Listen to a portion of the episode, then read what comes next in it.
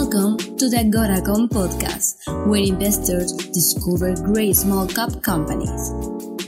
Thank you for taking Agoracom with you and make sure to follow our podcast. Welcome to Beyond the Press Release, a production of Agoracom, in which we take the time to speak with small cap executives after they put out important news. And today's news that we're talking about at Royal Helium is big because it's an, it's an acquisition.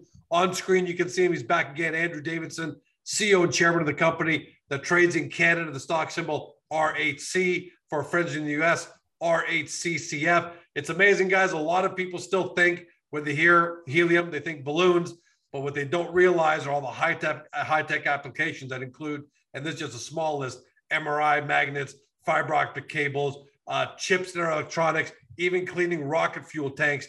Helium is in big demand, and that's making a high price commodity with prices continuing to rise because all these high tech applications, you know, high tech applications keep growing.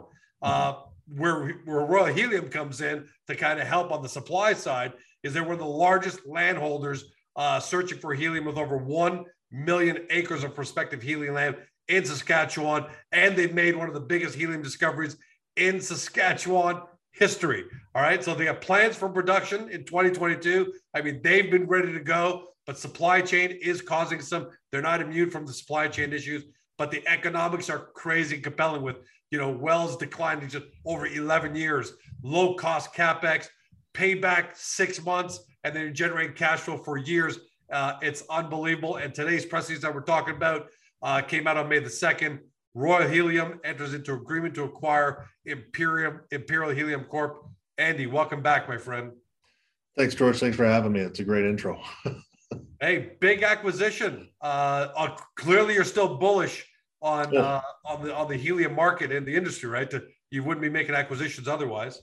No, that that's right. I mean, you, you pretty well nailed it on uh, on the on your helium intro. The one thing, one or a couple things that I think you may have missed and just maybe weren't aware of, and the market isn't either, is the issues going on in the Ukraine with Russia and the sanctions hitting Russia as a result of it. Uh, further cripples the helium market, right? Russia's one of the big three helium providers in the world. Wow. And so gas isn't leaving Russia now. So we've seen that uh, translate into even more exacerbated helium shortages, which has driven the helium price almost parabolic at this point. It's well, I know we all know what's on the natural gas prices because a lot of us have natural gas either in our homes or our pools this summer. What's it done to helium prices over the last three months? Ballpark. Oh, it's uh, it, it, they move straight up. I mean, to the point where, like, if you were to like retail, if you're going to buy a helium, you'd be paying something or like one to two thousand dollars per MCF retail price.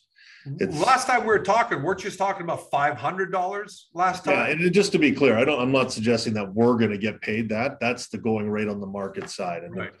We're still modeling out in the in the five hundred dollar range uh, for what we're going to receive, and this is U.S. dollars, George, just to make sure we're clear on that. So, and the six month payback you talked about that that's our internal model using two hundred and fifty dollar Canadian as a price. Yeah, so payback payback could be several weeks by the time. Yeah, be, yeah, yeah. Hey, yeah. great. Now, great for you guys that you position the company on your own yeah. uh, to to really benefit from this and drive value for shareholders. But now you've acquired Imperial. Um, why? Look, we all know why companies acquire a company. They want to be bigger, so we know that. But what specifically uh, led you guys to to acquire Imperial? And by the way, what is it about uh, about Royal? that that was so compelling to the board of Imperial at the same time because it's two way street. Yeah, absolutely, it is. So we we love the asset in Imperial. Um, they're principally their Steveville asset, which they've put three wells into so far. Two of them look like they're going to be uh, productive wells, and so they've they've been production tested. They've they've completed every aspect of the exploration side, and now it's a matter of just turning these wells into production wells. So we we saw that feathering in with what I just talked about with market dynamics and pricing and our ability to contract now with higher volumes at higher prices while the higher prices are here. It was it was too good to pass up. So we took a swing at it. We made an aggressive pitch that made sense for Royal and Royal shareholders. And and I think what uh, what the Imperial Board and management saw was the ability to take their asset, which they've de-risked, and marry it up with a company that has as much or more runway for for economic growth than any other public company that there is. Yeah, so, I'm glad you answered that because we want to know. Look, this is still going to vote, and yeah. you know there may be Imperial shareholders right now wondering, hey, why should I agree to this? Why is Royal going to help make one plus one four as opposed to just one plus one being two? Yeah, I mean, when you look at it, look at it now. I mean, adding the Steveville asset and and they still there are other assets in their portfolio. Steveville East is another one that looks like a, a bit of a mirror image of Steveville, so we can put some wells there as well. Uh, but we wanted it initially to turn on those first two wells while we turn on our first wells at climax, and then we go from you know having three wells producing to having five wells producing, and the volume essentially doubles. And when you're able to double volumes that you deliver to market uh, in a time of, of rising prices, that that just makes too much sense to pass up. Yeah, because you have more people coming to you uh, asking for helium at that point. Like I could have George's helium in one well. I think I'd make all this money yeah. But most people, most most big customers won't come to me and say, George only got one well. No, but I mean they, they, going, they, if you combine powers, then you've got a lot more demand coming in, right? Yeah, it's more it's more reliability of supply too. Right. So I mean, uh, with with a one or a two well uh, company, I mean, you do stand the risk of one of the wells going down and not be able to meet your contracts. With sure. five, you have the ability to shift production and, and, feed from a different field if you need to. Um, interesting about the on the demand side, George, is uh, you know historically speaking, companies like ours get approached by industrial gas companies to sign offtake agreements, and, and that's still the case. But we're also being contacted by end users uh, more often than not now. So all the way down the line from from you know small modular reactor companies to space exploration companies to you name it they're coming direct to source now looking to diversify their supply chain uh, away from just purely industrial gas companies and down all the way to producer. Are you guys agnostic to the vertical? Uh, to the vertical, for example, some producers say, "Look, we'll only deal with the middlemen, you know, the big wholesalers, or the and and then let them deal with the end users." Uh, or are you guys saying, "Hey, we're we're open for everybody"? Uh, you know, which which way do you think you're going to go? Well, right now we're open for anybody. We're looking for the right mix of contracts that make sense in the short term and the long term.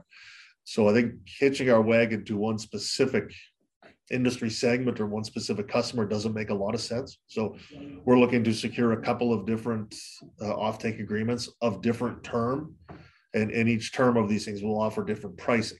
And so our our viewpoint is if we can offer both a, a short term contract to an off-taker married with a longer term one, um, our average price per molecule delivered is going to go up. It's going to go up. So yeah, you want to mix those, right? You want yeah. to have a little bit of a mix. You don't you don't want them all long term. You don't want them all short term. Yeah. yeah, we sort of uh, look at it almost like a, a, a GIC ladder, where uh, instead of making right. one point, you're making you know 200 percent. It's that's the same principle. Just try to raise the average price received. You guys have been ready. Uh, you know, you guys essentially been ready to get to production, mm-hmm. and it sounds like um, Imperial's project also seems yep. like it's ready, but supply chain is hampering you a little bit. Is, is that just a blip, or is that potentially a really big big problem? I, I think I know what the answer is, but I think uh, we want you to address it because they want to hear it come from you. For sure, for sure. Yeah, I mean, when we when we started getting ready to move towards production, there was about a three to four month gap between when you order a purifier and when you when it was when you receive it. It's now nine to twelve months, and uh, we're just stuck with it like everybody else. It's not unique to Royal. Um, it'll be here for a while. Eventually, it'll settle out. But for now, that's what we're looking at. So we have the engineered plans done on a facility for Climax. And when it looked like we were going to get to a point where we had uh, we were going to be able to acquire Imperial, we started getting a plant engineered for that site as well. And so we have that. So once we have comfort that the, this deal is going to close, we will pull the trigger and order those order those purifiers. And we will look to acquire two right off the hop instead of one to bring two different uh, fields online at the same time. And there are some cost savings associated with that. We save around 10 to 15% by ordering two as opposed to one.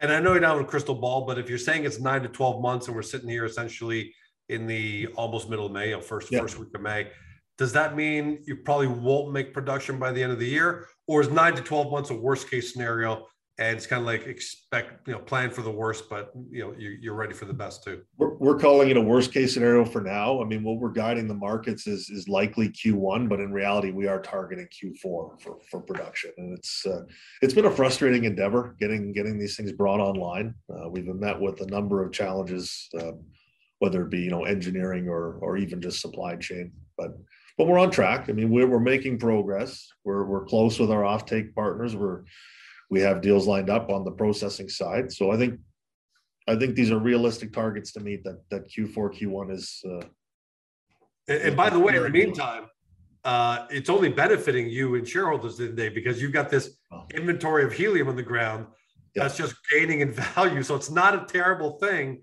No, you haven't gone to production sooner, right? I mean, I know. Listen, you're the CEO and you guys company want to start producing, but as the value of your inventory grows, it's not a terrible thing not to be selling as of yet. No, it's not. I mean, we could have we could have signed offtake agreements last fall, right? And we'd have left a hundred or two hundred dollars US on the table, and and so I'm not I'm not suggesting that we were very smart in not signing it. Uh, we you know we just we're benefiting from some terrible geopolitical events that are benefiting our commodity price. So I'm I'm happy we didn't sign them back then. Um, we're we're going to make more for our shareholders by doing it now.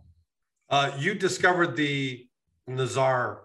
Uh, Nazar Nazar, sorry, what of the zone uh, at the Climax project. That you know, that's that, that was a real big thing. That's a real big feather in your cap. What's the status there uh, of the project and what are next steps? Yeah, so we've had that uh, in with the Petroleum Engineering Department at the University of Regina. They've been running modeling simulations on that zone. And what, what we're trying to get out of that is the, the exact right well design to exploit the Nazare zone to the maximum possible extent with the fewest possible wells. So we're hoping to have initial results on that mid-May, which we're almost at now. So it's moving nicely. We haven't had any roadblocks. Um, we haven't had any negative feedback from the group of engineers that are doing it. So that that sounds positive to us.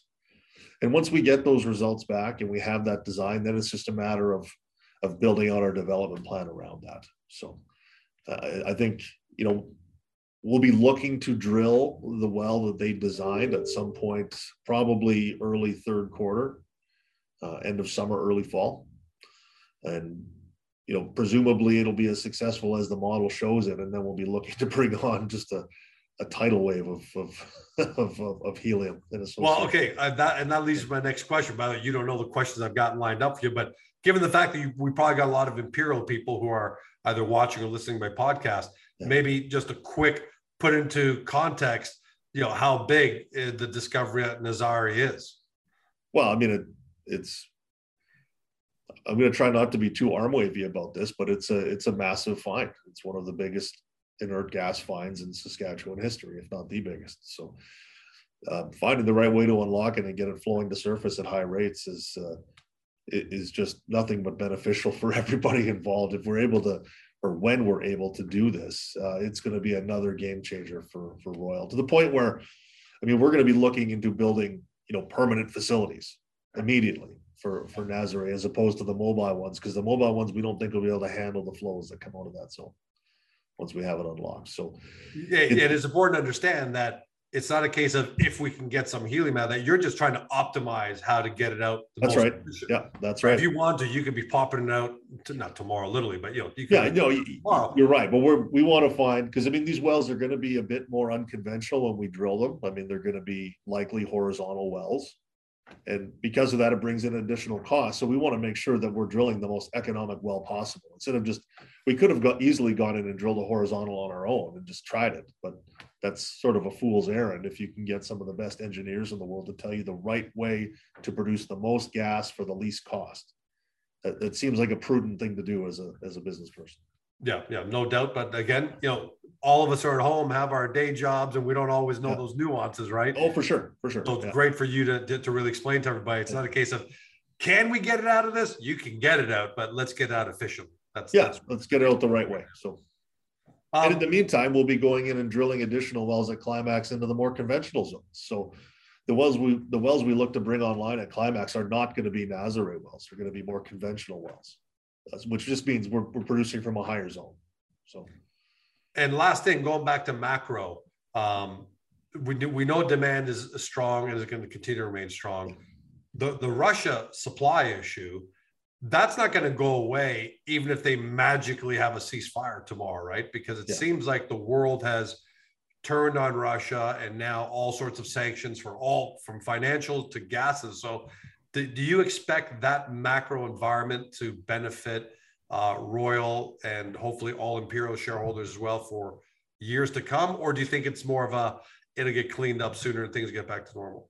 Well, I think I think to some extent it'll get back to normal. It's going to take some time, though. I mean, I don't I don't see a very fast ending to this situation over there. And as you said, even when we do, it's not as if ceasefire today, free flow of everything out of Russia tomorrow.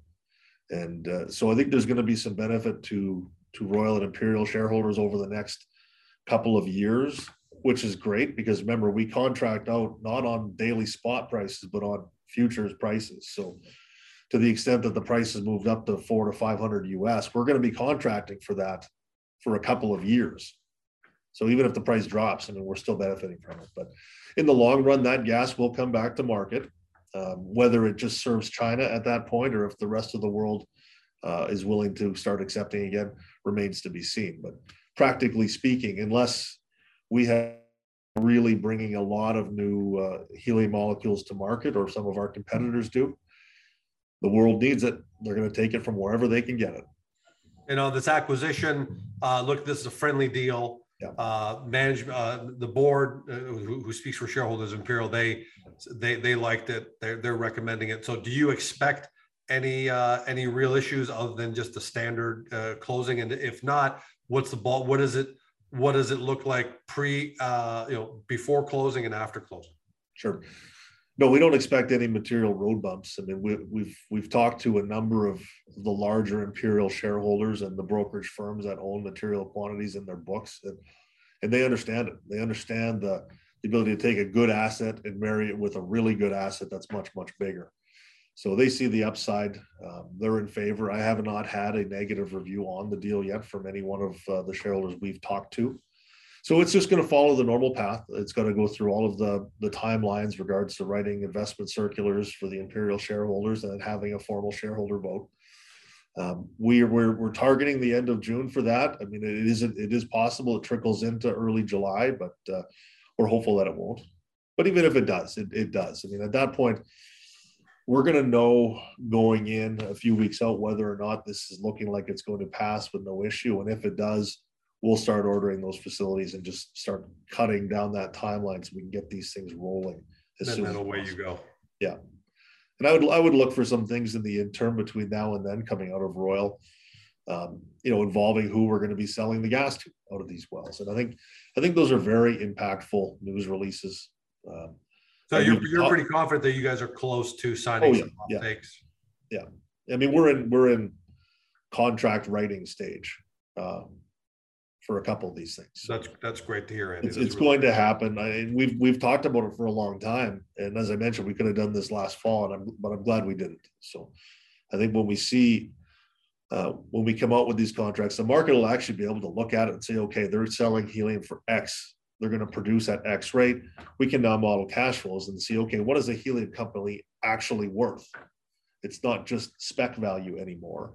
We'll have real metrics, and I think that's really going to benefit us. And it'll cause a re-rate on probably the whole helium space, uh, positively or negatively. But we're going to be able to see with some with some predictability what cash flows should look like on one of these companies. Well, eight. Ca- I'm going to read this. Eight Capital made you the top top pick of 2022, yep. and an excerpt says we see helium as a key play for 2022. It should be a catalyst rich year for Royal Helium, including plans for first production, which we see as a catalyst for a major re-rating uh, re-rating event. Yeah. Um, so it looks like everybody's on. Everyone's really uh, positive about what you're doing there. It's just no longer a question of. And this is a big one. When you guys were first starting to accumulate and acquire helium assets years ago, most people thought, "What the heck are you talking about?" Oh, I know. Yeah. You're chasing cannabis and you know uh, yeah. blockchain and things like that. And here you are today, top pick from Eight Capital, making a major, you know, making a pretty important acquisition and not too far off from production. So on that note, last word to you, Andy. How should your shareholders feel about where how Royal Helium is is uh, positioned right now? Well, I think they should be pretty excited. I think the Imperial shareholders should be very excited about what what this deal offers. And I think what we've done over the last number of years uh, is exactly what we're supposed to do, which is change the question from if to when. And, and that's we've, we've done that pretty successfully. There's no if we'll ever produce. Now it's just when when can we get the facilities on site and start turning these things on and so we'll we'll give more guidance as we go on on the when. Um, but things look really good here. I mean, we were capitalized to get through our exploration program this summer. We've got a well that we're going to start drilling here in a matter of weeks. Um, so we're still rolling. Um, besides everything that's happening with Imperial, we'll be drilling back in Saskatchewan within a couple of weeks. Well, I'm going to ask you one last sure. very fast question that to really, for the world to really get a measure of if Andy Andrew Davidson knows what he's talking about. I see a hockey stick hanging behind you on the wall. Uh, playoffs have already started. You've got to see some cards on the table from different teams. Yep. Who's winning the cup? Oh boy, oh boy. uh, you know, I think betting against Colorado would be a fool's errand at this point. Yeah. Despite the fact that Calgary's right next door to you despite the fact that Calgary's right next door. And you know, I'm pulling for Calgary. They have an exciting team, but uh, boy, what a what a series that would be. Two high-powered offensive teams going at it. So I'm, I'm assuming you don't have high hopes for the Maple Leafs. I'd love to see them move on. Uh, they have a they have a history of uh, of not closing out, not closing the deal, so to speak. And I think last night was an example of that. Yeah. I hope they get over it soon because uh, I think uh, the league would be would be better off having Toronto uh, make a deep run. But I got to tell you, the fact that you answered that question with Colorado means you put your head in front of your heart. Uh, so that's a big check mark for me. And Andy, congratulations on on this. Uh, it's not closed yet, but on this really important development. Yeah. And it looks like we're going to have you back on because from what you're saying, we should be expecting more news in the next several weeks. So can't wait to have you back on. That's great. Well, thanks for the time. I always appreciate our conversations. Hey, you know, the fact that you're able to describe to everybody the helium industry in a way that we all get it, uh, and you know the macros and the short term, I think is, is is awesome. It's always great talking to you. Awesome. Thanks, George. For everybody at home, you've been watching or you've been listening to my podcast on Spotify, Google, Apple, your favorite podcast platform. To Andrew Davidson, the CEO and chairman of Royal Helium, trades in Canada under the stock symbol RHC for friends in the US. RHCCF. To do your due diligence, get the company's profile page in Agoracom, where you get good, a great thousand foot overview of the company and its projects. And once you've got that base foundational knowledge, head right over to the company's website, do your deep dive due diligence, and hopefully t- today you discovered your next great small cap company. Thanks for joining us. Have a great day.